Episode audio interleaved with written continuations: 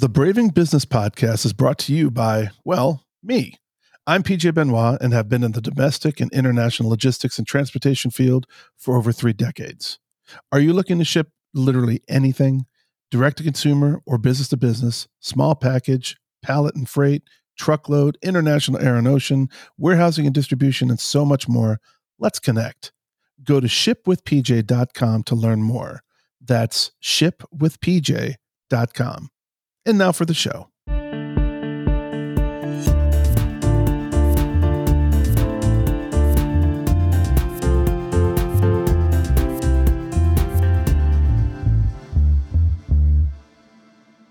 Hello and welcome to the Braving Business Podcast. Today we are honored by having Erez Avramov, who is a business strategist, a keynote speaker, a leadership coach, a resiliency expert, and the founder of Life Rebuilder Academy.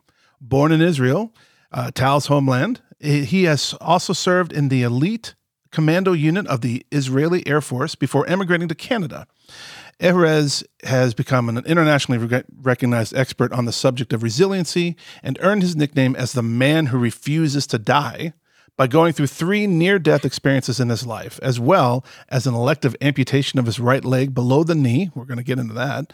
A heart attack, which we'll definitely get into as well, and a career transformation. He believes that when we arrive at our darkest night of the soul, it has the potential to actually be our greatest gift. Erez, it's an honor to have you on the Braving Business podcast. Welcome. Thank you, PJ, and thank you, Tal. It's uh, a pleasure to be here with you. Erez, it's great to have you with us, and uh, I, I'm, I'm honored uh, to have you share your story, which is so remarkable, uh, almost unfathomably remarkable. So, why don't we start with you giving us a little bit of the background of what led you to become known as the man who refuses to die? That's a great uh, opening question. and I would say, you know, the nickname was given to me. Uh, I, I, you know, definitely we'll dive into the details of why.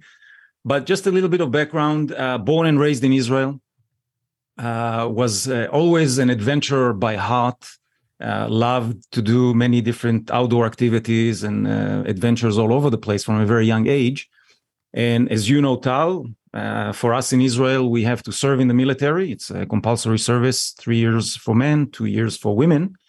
And I was kind of brought up with the intent of if you are going to serve, you might as well do the best you can and aim for the best uh, military service uh, that you can aspire to.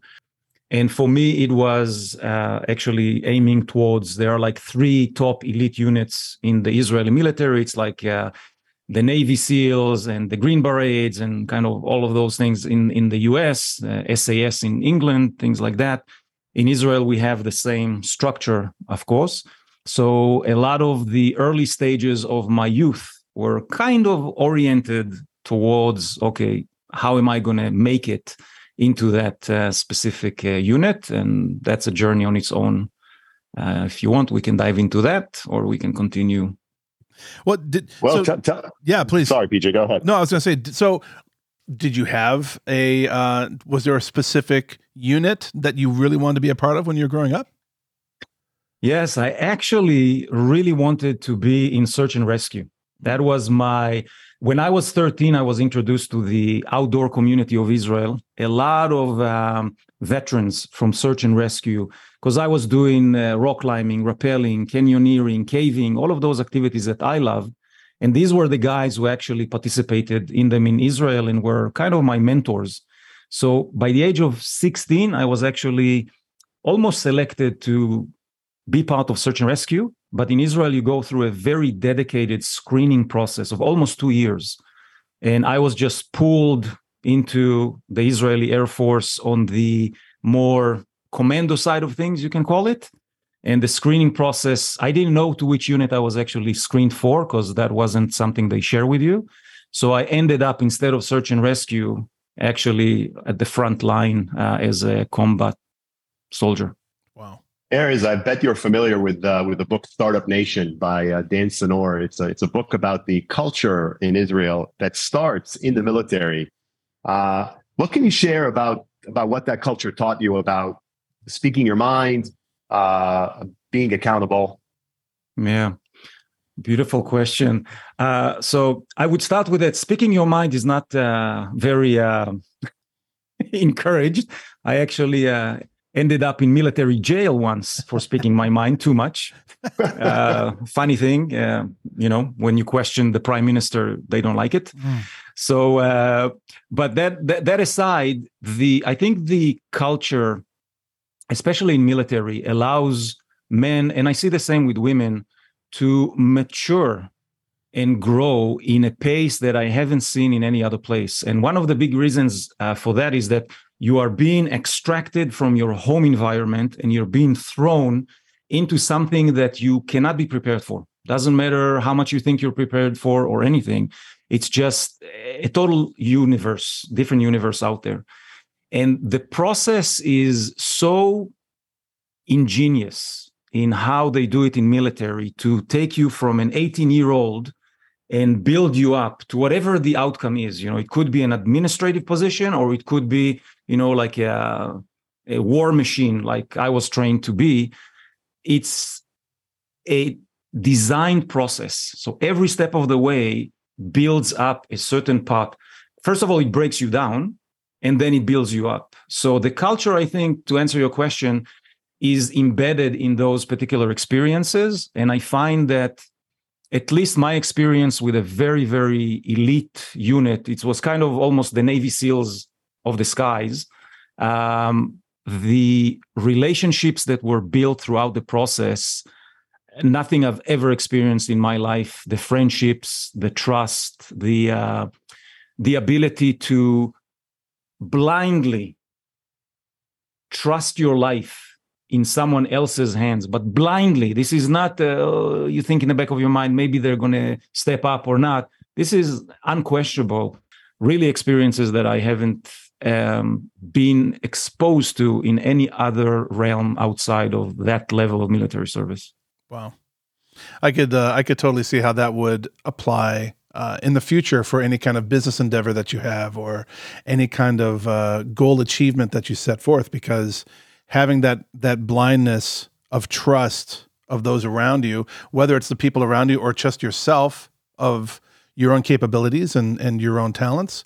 Um, I, I, think that's what allows you to climb that mountain to put that flag in the peak. I think that's a that's amazing. Yeah, yeah, very much so. And as we know, uh, trust is everything. As humans, we don't trust. It's kind of the default is I don't trust. How do you pass that barrier and not necessarily you have to get to that blindless uh, trust position, but it is this transference of trust and enabling someone to trust you and you to trust them. Otherwise, we're just living in an inauthentic environment that, you know, you can still achieve things, but I find them to be very diluted and boring, to be honest. So, so let's talk about trust because I think uh, trust is, uh, as I've come to experience in my own journey, trust is a big factor in perseverance. Uh, being able to return to trust, especially if your trust has been compromised for one reason or another, uh, is a huge. It's it's a big challenge, and it requires a lot of maturity. Can you tell me about how you transferred some of the lessons you learned in the military to your career? Yes, I think maybe an easy entry point to this would be you know when i was in the military you do what you have to do you don't have a choice you know we started 1500 guys we ended up through the selection process 26 of us were selected 13 of us finished uh, operation training and then we become operative soldiers and do what we needed to do so that entire process I would say is almost outside of your realm of choices. Either you want to finish it or you don't. And they make everything possible for you not to finish it. So there's a different tenacity, a different mindset. It is very extreme. It is very unhealthy in retrospect to build a young man to operate in that type of environment because it is very one sided. It's all or nothing. It's black and white there is no room for failure it doesn't exist in that realm you fail you're out that is it right there's it's not a, a, an accommodating environment oh okay let's learn from this and move on No, no, you fucked up, you're out, right? So it's it's a very extreme process. So during the military service, I would say I wasn't aware of what I was learning and who I was becoming because I'm I'm a rebel by heart, by nature. Uh, the military environment was never a great environment for me. I think this is what what enabled me to thrive through my military service was to be in a very elite unit. This is almost uh, a bubble outside the military. You know, we wore civilian clothes and we had access to great stuff because it's the Air Force. And it wasn't like hardcore, you know, Marine Corps type of military service that some people are aware of. It's a very, very different lifestyle. But transitioning out of military service, I think I brought into my life this idea of I can do whatever I want.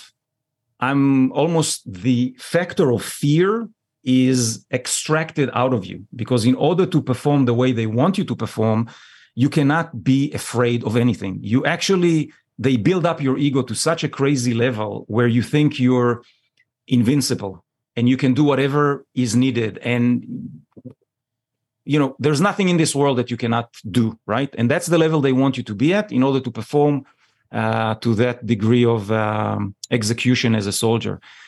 Taking that into civilian life uh, makes it very, very difficult to interact in normal life because you're trying to push the envelope with everything that you do. And that was a journey that wasn't easy for me. I didn't understand that I am operating from a place that is a little bit disconnected from who I am versus what I can do externally. So it's almost like erase the machine and erase the person. And and there was a conflict for several years of who's who.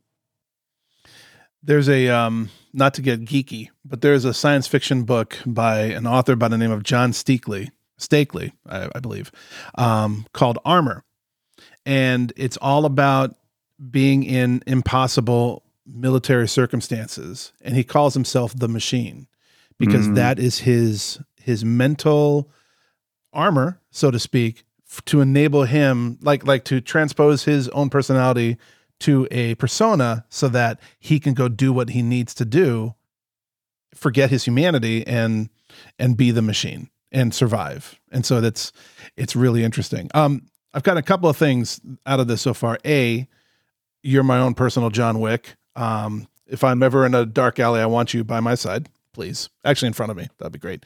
Um, and then uh secondly so so this all sounds like it kind of folds into this your own persona of being known as the man who refuses to die. Um, also, another movie reference, Sisu, just came out this year about the Finnish guy in World War II.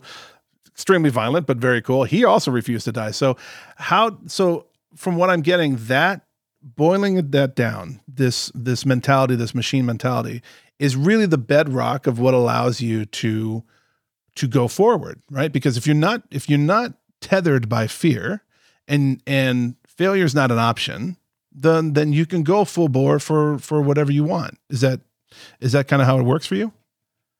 It it is how it works, but it's the opposite of how you should do life. Please, right? yes. I think experiencing life through this almost um, call it call it the machine lens allows you to achieve a lot on the exterior side of things right? Like achieve goals be persistent you know kind of grit and willpower and motivation and all those things that everybody is so enamored by these days as if we're trying to you know create this new persona that has to be you know that type of machine in order to succeed in life. I actually found and we'll go through the process of how i took off the shield to become a person and then life started to really work for me. Um, I think that that approach isolates you from real day to day life because we engage with people. You know, I always say, and and and, there's a saying in in the you know um, cognitive behavior world of we are in the business of human to human there is no business relationship there is no you know uh, personal just i'm a father i'm a spouse i'm whatever it's human to human and in order to interact on that level if you have a shield that you operate behind it's always going to be very very on the surface. So you may see exterior success, but inside there's a big disconnect usually. So, Erez, that's a really interesting point, and I think it uh, it speaks particularly to what happens to individuals who do experience a lot of success by being machine-like, and the challenge when facing obstacles, unanticipated obstacles, to shed the machine persona, become human, become vulnerable, present themselves as imperfect, flawed to their colleagues, their subordinates, their clients, their investors. Talk about the challenge that that, that represents for a lot of high achieving people who are attracted to entrepreneurship and business and leadership because of the bigger than, stronger than persona that uh, many of us have come to associate with uh, the titans of industry?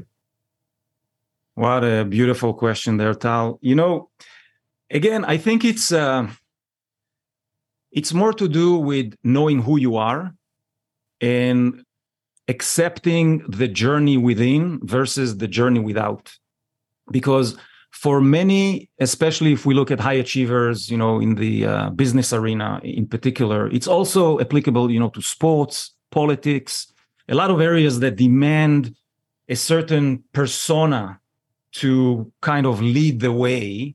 Uh, there is a, I feel, at least from my end, understanding my little world and, and how I operate within it, it's just a shift of perspective of what is actually needed to feel successful with yourself. And success is a very personal definition. Nobody has a you know one way or another. It's a it's not a, a one size fits all. But i think that when you talk about entrepreneurs that have bought into the idea that they need to become the machine in order to succeed and don't get me wrong a lot of achievements are enabled because of that approach, but you approach the end result very dissatisfied, sometimes depressed, mm. unhappy, broken, unhealthy. You've burned so many bridges along the way uh, with people, with family, with business colleagues, because the price that you thought would give you that happiness and that beautiful place, uh, you thought it was worth it. And I don't know about you, but you know, I work with clients who have achieved, you know, multi-billion dollar success. And that empty place, if it hasn't been addressed, no money in the world can buy it. So true. So true.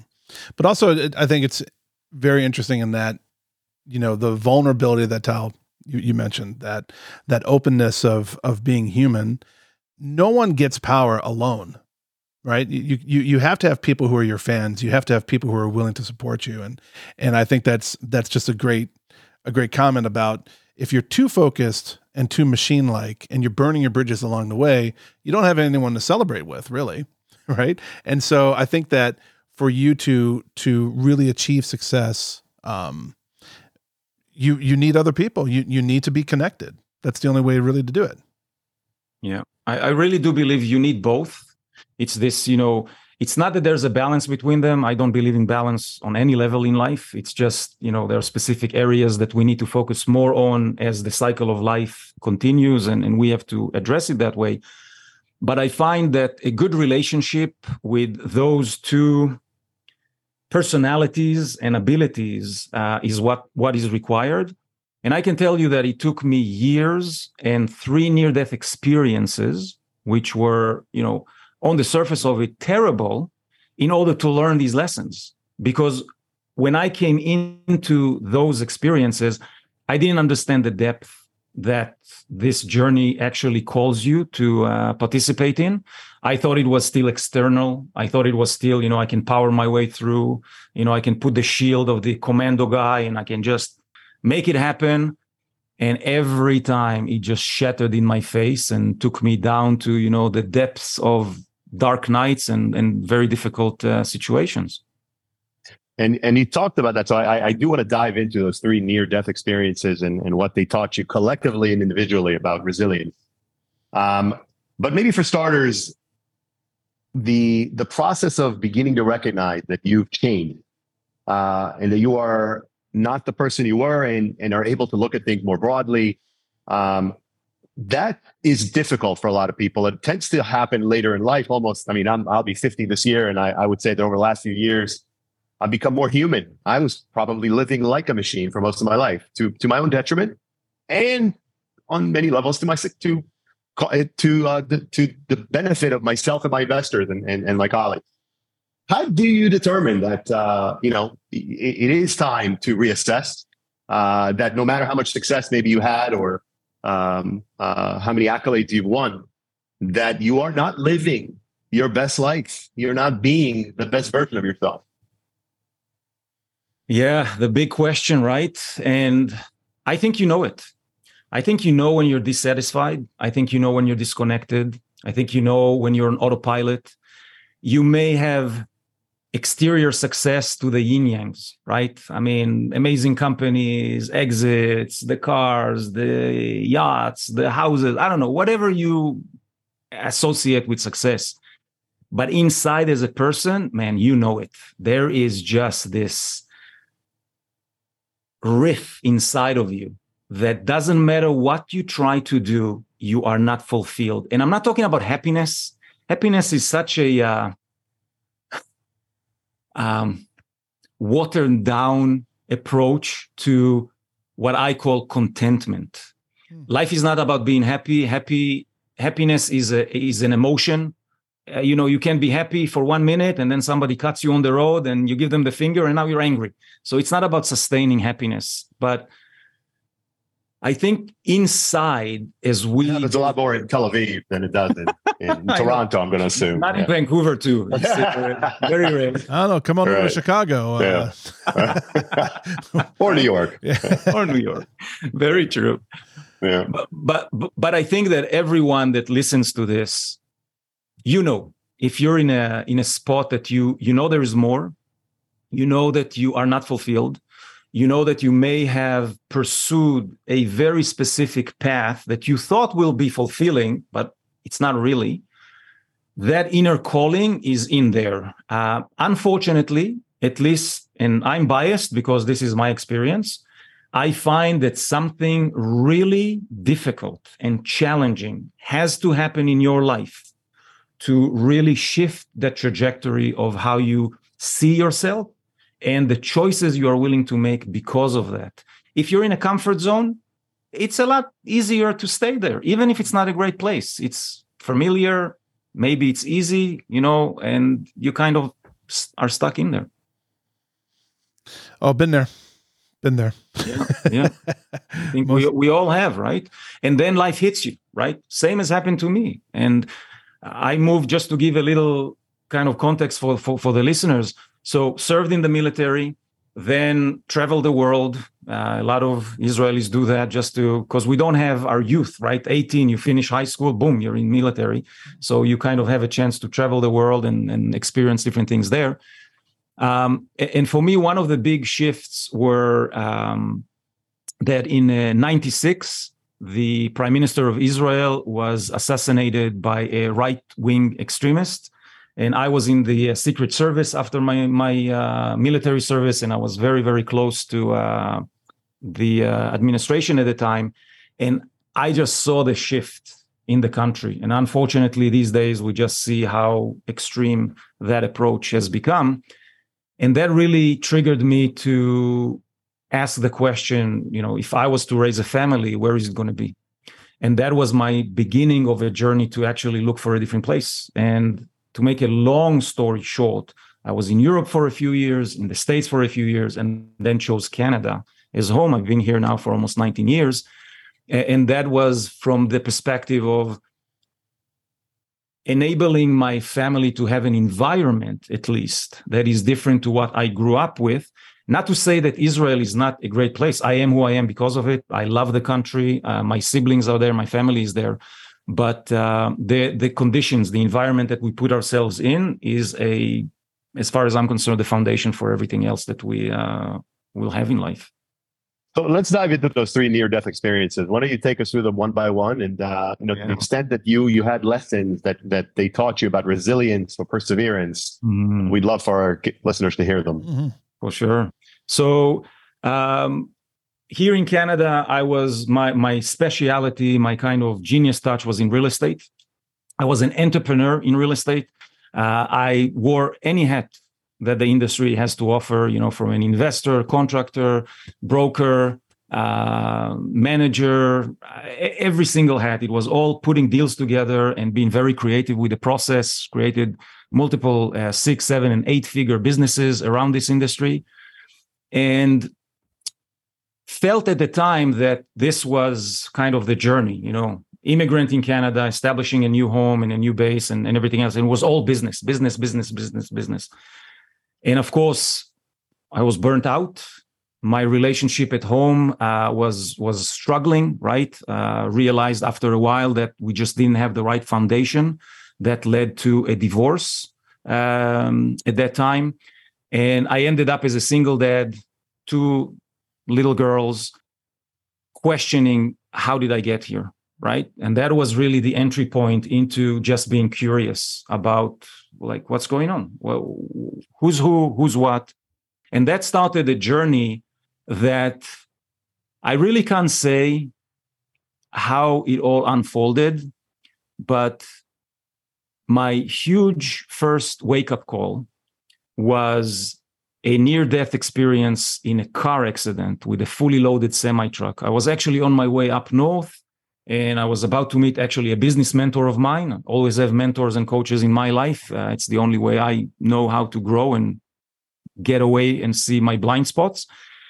And uh, a terrible snowstorm, black ice, lost control over the car, and just hit a semi truck um, head on collision. To survive that accident was a, a miracle I was just broken into a billion pieces. Uh, chances of survival were very, very low.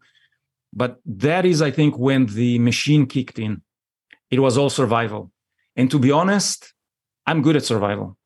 It's my comfort zone, if I'm really honest, right? Like I will put me in any condition, anywhere in the world, easy. It's not even a challenge, right? It's like this is this is my home home turf, right?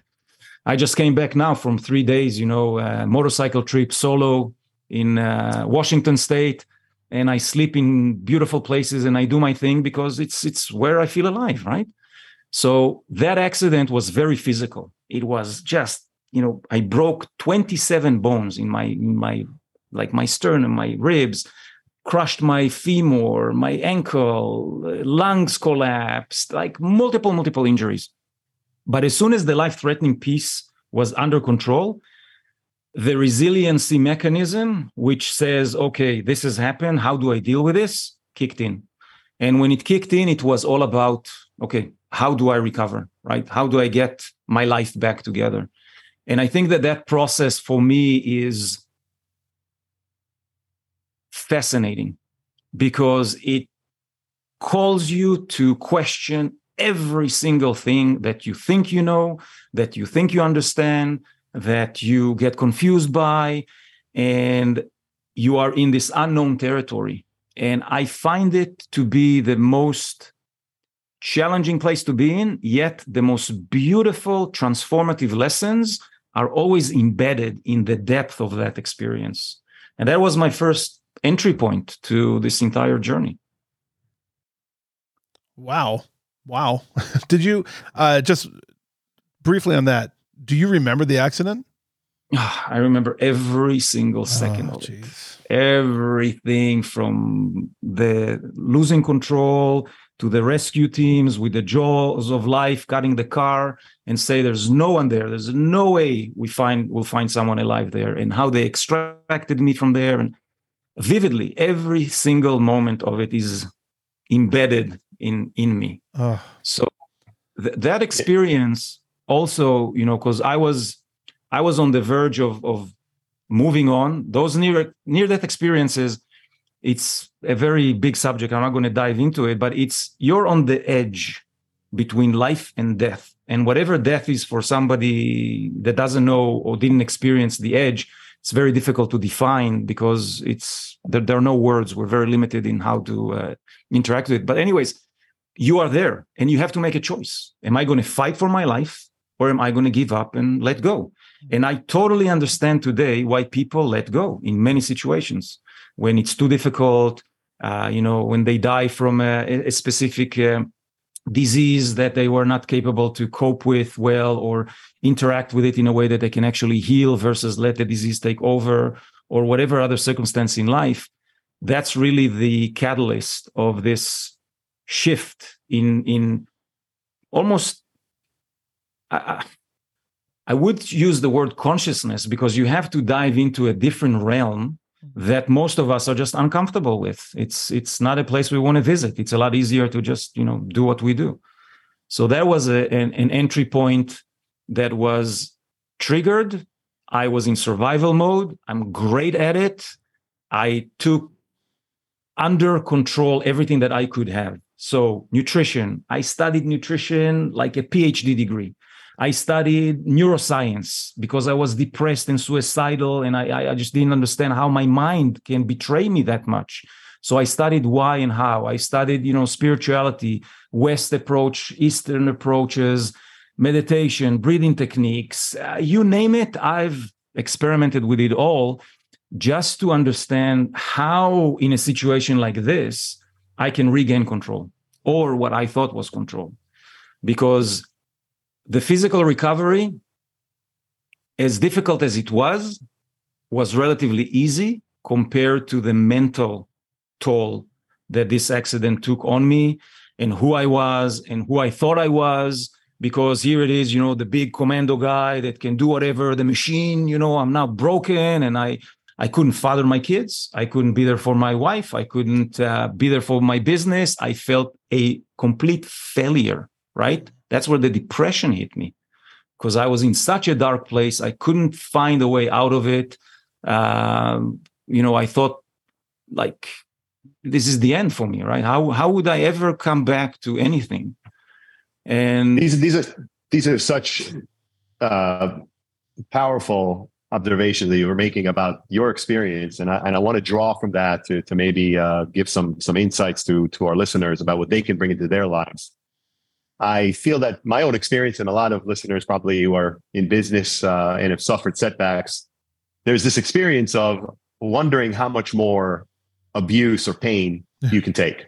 Uh, failure is uh, relentless. Uh, oftentimes, when one thing goes wrong, uh, several things go wrong right behind that, and uh, and, and it often feels overwhelming, um, deeply personally embarrassing, um, you oftentimes are someone that has experienced a lot of success and you've not really dealt with the challenges of perseverance and overcoming.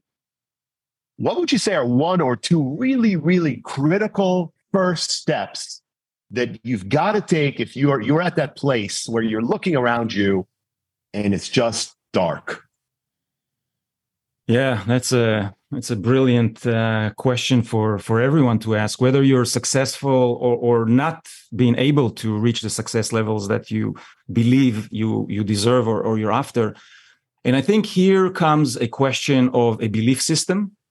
Uh, I find that there are two paths in life, and nothing to do with religion or anything like that. But there is one path that says, you know, if I put it on a, a little bit of a lighter kind of approach to it is is life happening to me or for me mm-hmm. right? Am i the victim of circumstances or is this there is something there that is here to allow me to grow and evolve and, and do something better with my life?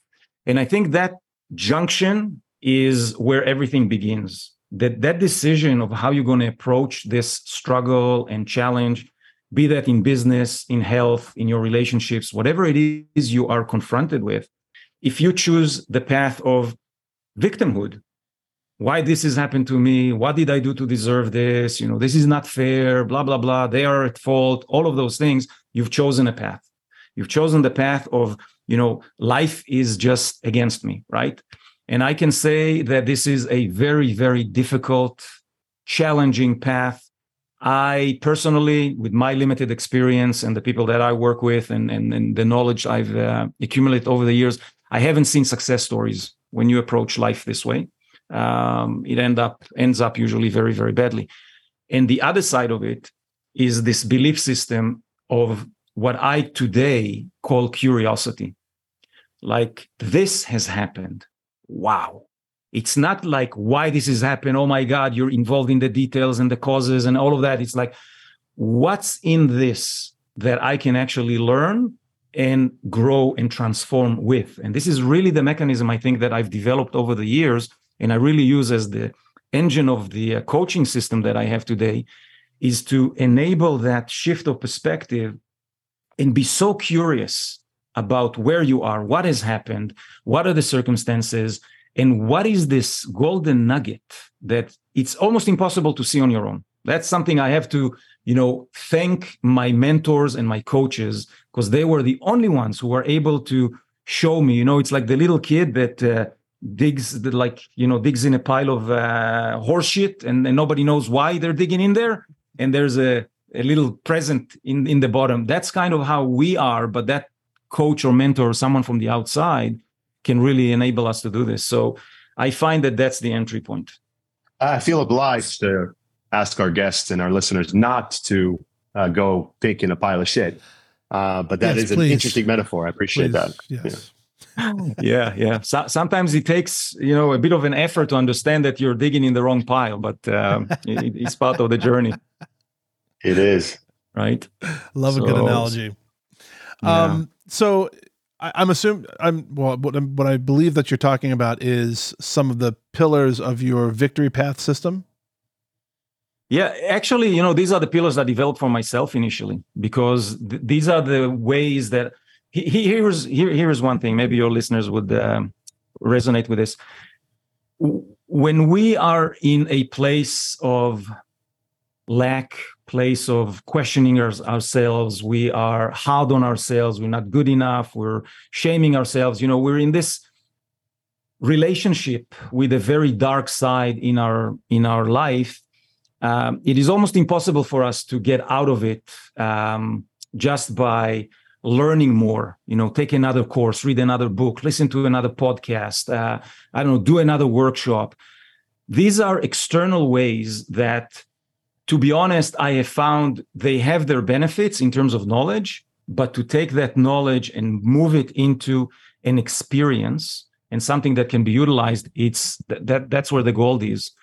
And I I did the process for myself. I used to think other people have the answers. I used to think, you know, someone else knows exactly what to do. And if only I would be close enough to them and they would give me their secrets, my life will unfold in miraculous ways. And I found that it's all bullshit because nobody really knows anything about that. This is an entirely personal process. It's a calling for you to learn who you are, how you're wired, question, you know, the assumptions and the narratives and the stories you've created in your life that sometimes they are your worst prison. And you're fighting, fighting so hard to stay in that prison that it is sometimes I'm in awe of how much effort and energy some people will put into it to keep themselves in that little place because it's comfortable. Yeah, you know, it's what's amazing about your story, and I think that uh, this is one of the reasons I wanted you as one of the first guests we were recording with, is that it would have been one thing, you know, uh, if you had just overcome that terrible accident. I mean, that would have been an incredible accomplishment yeah, in and of itself, right? But that wasn't it. Behind that, you made a, I'm sure, gut wrenching decision to um, take an action that I, I, can't imagine a lot of people would be uh, able to to make without the deepest of soul searching, which is an elective amputation of, of your right leg below the knee.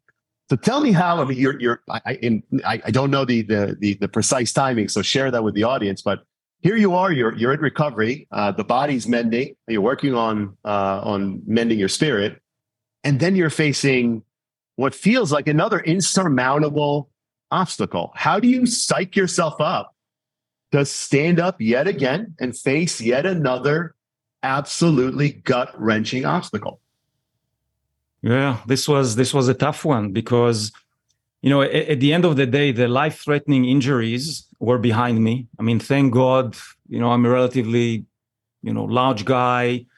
My body has sustained so much when I was younger that the impact of the injuries didn't create a fully disabled life, right? But I was disabled. After all the life threatening injuries have um, healed, a, a, slight injury, I crushed my ankle. And it was supposed to be okay, we'll just put a few screws in it and, you know, maybe you'll have a limp, but it'll be okay. That was my nemesis, my Achilles heel injury, right? Completely disabled me. I was in excruciating pain 24 7 for three months. I didn't sleep, right? I couldn't walk. I was on crutches in a wheelchair. I couldn't be present. The pain occupied 100% of my psyche. I couldn't work. I couldn't be there for my kids. I was a mess of a man, right? That's the place where it was so dark. And that's where, you know, suicide was kind of not to execute on, but it was like, why? Why do I need to suffer so much, right? And going through this process, I thought that, you know, okay, I, I have to do something because my doctors always said, oh, you're healing so well and just be grateful for, you know, having the health that you have right now, whatever. I said, no, you don't understand. This is the most debilitating situation I've, I've faced. The broken bones, you know, the, the, the inner organs that exploded and got together, that's the body did its work, right? This is something that I can't live with. I am disabled. I'm in pain. And for, I would say, three months, I did my research. This is how I approach everything. I, I'm a great proponent of research, information, and self education and become an advocate of your mm-hmm. health. You don't just do what one doctor says. I found that most doctors don't really know what they're saying. So you need four or five of them to understand the bigger picture. And all the solutions that were offered to me were so mediocre, so experimental, so not life giving, but life taking, that I started to entertain what seemed to be at the time a very extreme approach. What if I amputate my leg? It's an option. Maybe not a, any surgeon will say, "Hey, go amputate your leg," because you know you still have a leg. It's not that it was life threatening and they had to chop it off. And to be honest, I did my work. I interviewed amputees. I spent time with amputees to see what their life looks like what are the consequences what can happen you know the ups and downs. I talked with prosthetists the people that build prosthetics and really got ingrained in the um, world of what could it be. By doing that uh, i was actually empowered to decide to go with an elective amputation to give an opportunity a 50-50 chance of having my life back. And that decision was very very very difficult uh, on multiple uh, fronts. But again, if we bring this into the context of you know uh, business, for example, sometimes the most difficult decisions are to kind of amputate a part that doesn't work anymore, although you feel it's a part of you, and enabling and trusting that the next phase of it would be better. You don't really know. You're stepping into the unknown. When I was on the uh, uh, in the theater uh, operating room, and I was just was about to put to um, sleep. That feeling and, and and surrender of whatever outcome will come out of this, I will have to live with. That was part of, I think, again, a mindset that was built over time to own the consequences. Because after the amputation, I could have been in worse situation than I was prior. So to take ownership of that and to be ready for whatever circumstance, I think was a very powerful place to uh, operate from. It's amazing. It almost it kind of reminds me of what you were saying earlier about the military breaking you down to build yourself up. You were at a middling level with your with your Achilles that didn't sound like it was going to get better, and so you chose to kind of get uh, what some would say, you know, physically in a worse spot in order to improve your life. That's that's really inspiring actually. Yeah. Very yeah. brave. And it wasn't like uh, you know, a great experience to begin with. I had complications, I had terrible issues. There's something called phantom limb pain that is oh, caused yeah. after an amputation, which is completely devastating. It's the worst pain anybody can feel. It attacks you without warning. It's almost impossible to have a normal life with it but I went through a process there as well. And I've learned, again, with the best teachers uh, out there, how to rewire the brain. Uh, there is a, a, specific approach called mirror therapy, where you rewire what happens when you amputate? The neurons in your brain keep firing signals to the area of the limb that is missing, and there's it's an open loop. So it comes back as horrible, horrible pain in, in, in a variety of ways. Um, so to cope with this, regular Western medicine just gives you medication to numb the nerves, which is horrible. I had terrible side effects from that, and it didn't work. And the other approach was to actually, okay, uh, how do we approach this from a different place? And that's where I learned about mirror therapy. Uh, dedicated a good portion of my life to understand the brain and meditation and what does it mean before I got into it and then did the process and eliminated the phantom limb pain 100%. That was actually the first point of proof that you can actually rewire your brain. As much as you know people talk about it so much scientifically right? But when you experience it on a physical level that's it. You know that it, it is true. It's not science fiction. So Erez, you're sitting here uh, with us today and and you've overcome uh, the i'm sure absolutely horrifying and very scary experience of not knowing whether you'll overcome your this phantom pain. Talk to me about second guessing yourself right? So while you're in it you're in it. It's not over yet. You're not on the other side. It's very common to second guess your decisions. It's almost impossible in the fog of war uh, whether it's actual war or business or in your personal life to know for sure that a decision you've made is the right decision. A lot of times there are reasons to believe that you made the wrong decision and there's an impulse to try to correct before you even let the dust settle. How do you how do you handle uncertainty? And how do you overcome the tendency to overcorrect or overact as opposed to just letting things play out? Yeah that's a tough one man. That's um, uh, to be honest i don't know if i have an answer you know like this is how it's answer? done. what did you do for you? What did you do for you for me it comes down to understand that whatever it is I choose to do, it is my responsibility and choice of what the circumstance may be. So to be open minded to the ups and downs of what the decision can transpire to be, that's kind of a base of, of where you're at, and self ownership of the outcome. If I was okay to say to myself, if I amputate my leg, it's going to be worse than before, or I'm okay if it'll be better. That's it. The self doubt is always there. Questioning is always there. The fear, the distrust, the am I doing the right thing? I mean, man, this is a conversation I, I have to this day multiple times a day, right? It doesn't even matter. Even if I open the fridge, oh, should I eat, you know, the uh, leftovers of this beautiful birthday cake, or should I, you know, eat, I don't know, a salad, right? It's it's it's always there. It never I, goes away. I can help you out with that. I just I just say yes there you go. Easy, right? and actually, that kind of leads yeah. to. I, am sure that leads to uh, this.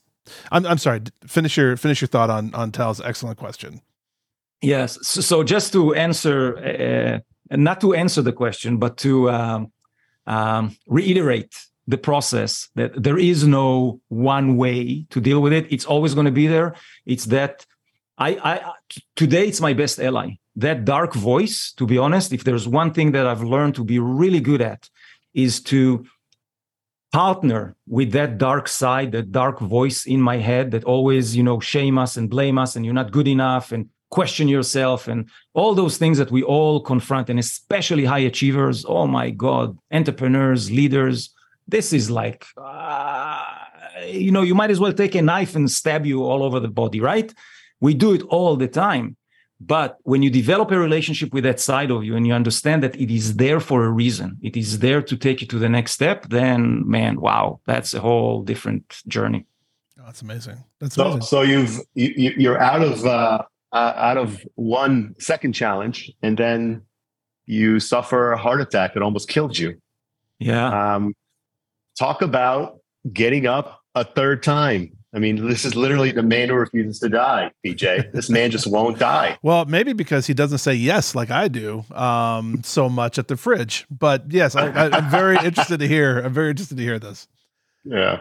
Yeah. Th- this is, again, you think life is better, right? Because I moved from real estate, which was a very intense um, environment of work and all of that. And I started to coach, you know, started with the amputee community, then moved more into health and mindset and kind of mental coaching, just because it was a realm I was so connected to and, and was able to help other people kind of bring it into their own lives. So I've started that coaching, but there was a piece in between, Tal, that when I recovered from the amputation and I overcome the phantom limb pain, again, I put the armor on and I said, here it is. I'm invincible. I'm going to go for it. I decided at the time, and this is from my military service, to train for the longest, toughest off road race in the world called the Dakar Rally. And I'm mm. going to do it on a motorcycle. Never been done before, right? And I was exposed to off road on multiple levels through military service and after. And I decided to try and ride a motorcycle after my amputation. Knew I had to do some adjustments for the bike, but it worked. I went back and for a year and a half, like a machine, I trained for the Dakar Rally. It was an insane journey, insane journey, but ended up with another terrible accident in one of my pre qualifying races and that was the shift where I said, enough is enough. I'm not looking for an outside goal. It was all a macho 100% process to prove myself that I'm still the man, I'm still the commando guy. I probably needed it at the time. But when I was in midair before I crashed during that race, I knew, dude, enough. Like, this is stupid. I have a great family, beautiful life. What am I doing? Enough is enough. Crashed, broke my ribs, shoulder, a mess of myself went back home, decided I'm done with the bullshit of the outside, turned into coaching, did an amazing processes and, and, and, and work with clients and teams and all of that. Thought I was in a brilliant place. No more pursuing crazy exterior goals, not being aggressive with my body, not being aggressive with my mind. Kind of a beautiful middle path. And then, man, a heart attack, right? No warning signs, there was nothing in my health with all these injuries that doctors kind of tested. Every orifice in my body came up and said oh be careful. There might be a heart attack looming. Wasn't any of that. And and i have to tell you the heart attack from everything i went through in my entire life from you know military service immigration divorce bankruptcy almost amputations all the heart attack was the most difficult one to cope with. Hmm. across the board. why is that why? It is an invince. It, it, you know what it is? It's like a an enemy from within, right? It's not a truck. It's not an accident. Oh, I lost control. Something happened. Whatever the case. It's something inside of you that attacked you, right? And it breaks you to a billion pieces from the inside, and you don't see it because I recovered. Luckily, I was close enough to a hospital, so they saved my life. I have a stent now in one of my arteries. If I was in my home where I'm now, I probably wouldn't be here alive because there was a window of 90 minutes to actually make this happen. But the effect of this heart attack was absolutely devastating. I wasn't prepared for any of it it was easier for me to deal with physical injuries, with amputations, with the external part of the resilience journey. But when it comes to the inside, man, that's a whole different ballgame.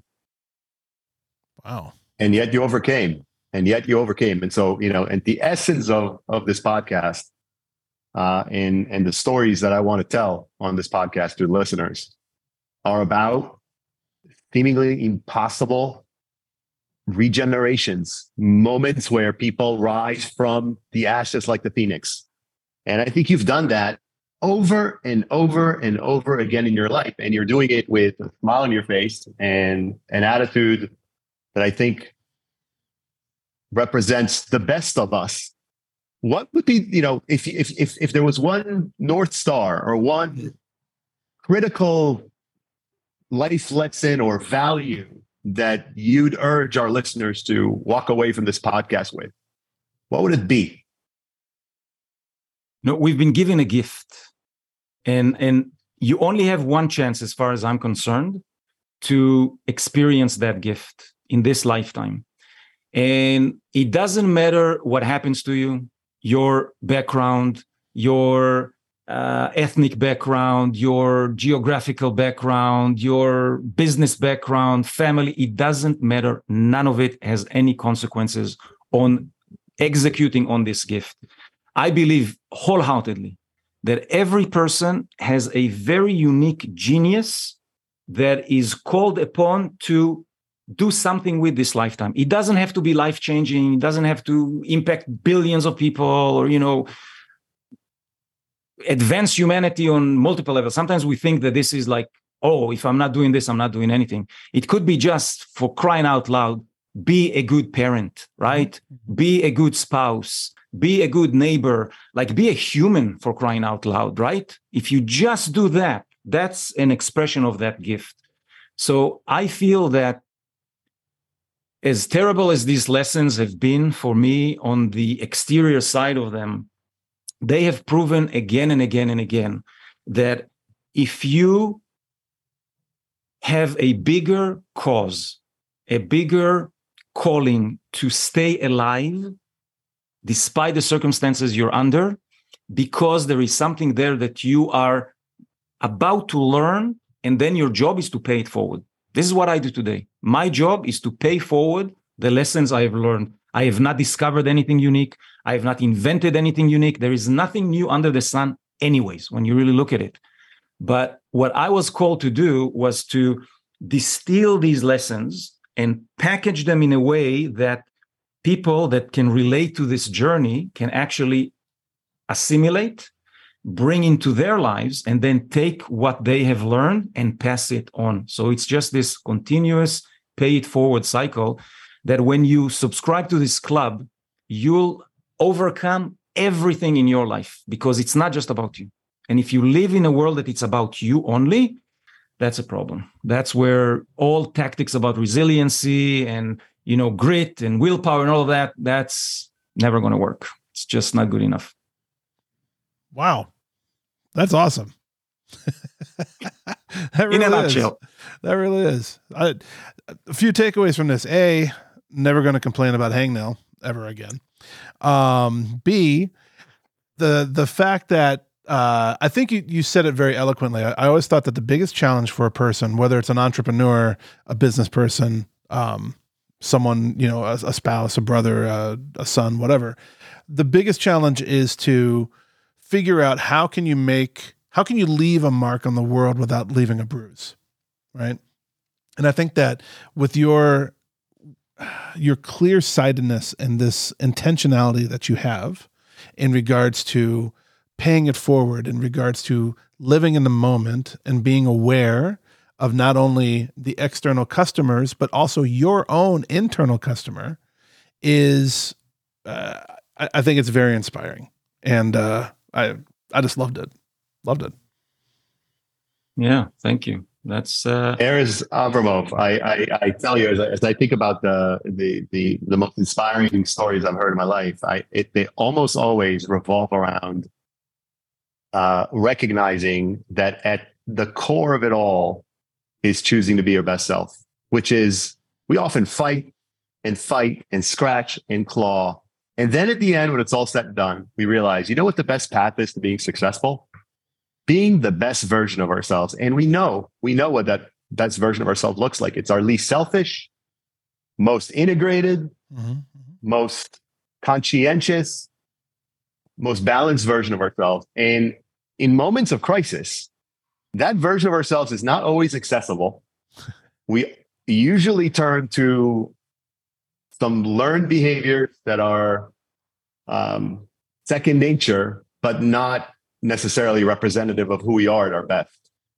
Conscientiously choosing to be our best in moments like that sounds like the thesis that um, you'd recommend our listeners take away.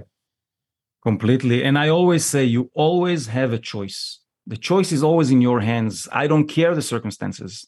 You do have a choice. Even if you don't see it at the moment, there is a choice there. And I do agree with you, Tal. It's a lot easier to numb ourselves you know uh,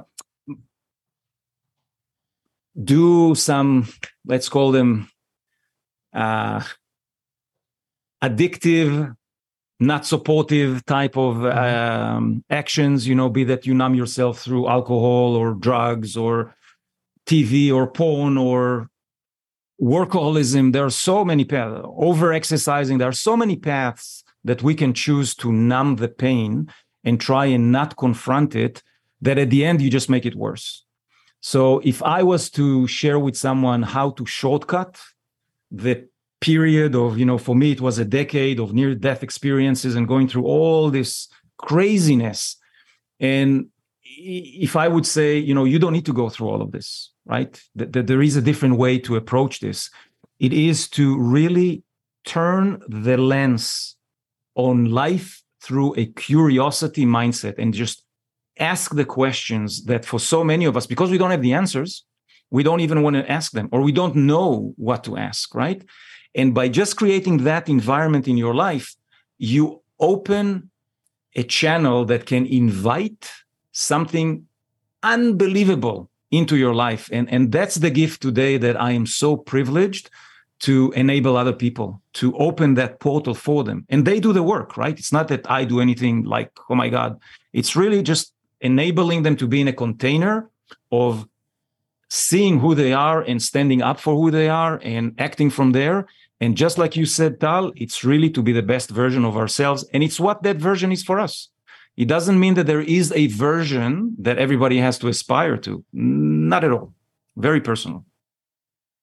That's awesome. But uh, for our listeners, what is coming up next for you? Do you have anything that you wanted to to share in regards to, you know, how they get in touch with you? How do they connect with you? Get a part of your program? Please share that. Yeah, thank you for that. Uh, so for me, I don't I don't advertise. Uh, really, my my um, coaching is a very very high end, bespoke level, customized uh, program. Uh, it's only been referral based uh, my entire career in this industry now. Uh, I am very very particular in choosing clients these days. I have made some mistakes in the past where I said yes to people that were not ready. Not that they didn't have the potential to transform but they were not ready. There was more work for them to do on their own. So there's a very elaborate um, selection process. It's almost like the way I was selected to be a commando um, soldier. I, I do employ a lot of that these days because here is what I do, why I do what I do. My job, my sole job here is to enable great people that are in a leadership position and have already been chosen or chose to be at the precipice of creating impact for hundreds, thousands, millions of people because of the work that they do. But they are the bottleneck. That leader is always the bottleneck.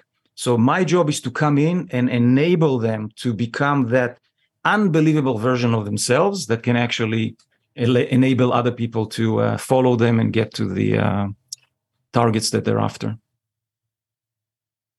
Erez Avramov, a business strategist, a keynote speaker, leadership coach, resiliency expert, the man who refused to die, and uh, just a fascinating human being. It's been an utter pleasure. I'm so grateful that you took the time, and I'm sure our listeners appreciate it and learn a lot from it. Thank you, Thank Tal. you so much. And PJ, it was a, a great conversation. I love the interaction and just love what you guys are doing. I think this is so important to take the conversation sometimes outside the realm of you know strategies and tactics and how to's and things like that and just understand man we're humans we're just on a path trying to do the best we can and sometimes we get lost but there's always a way out no it's been an honor thank you for letting me be a little fly on the wall or a large fly on the wall Thank you, guys. PJ, PJ, PJ. Thank you so much, Erez. Have a wonderful day. And that's a wrap, folks. Thank you for being a part of the Braving Business Podcast listening audience. Be on the lookout for our weekly interviews with fascinating leaders in business and gain insight into their mindset of how they took to braving business in their own lives and careers. Check us out on YouTube, LinkedIn, and all of your favorite streaming services. Thank you again, and we'll see you next time on the Braving Business Podcast.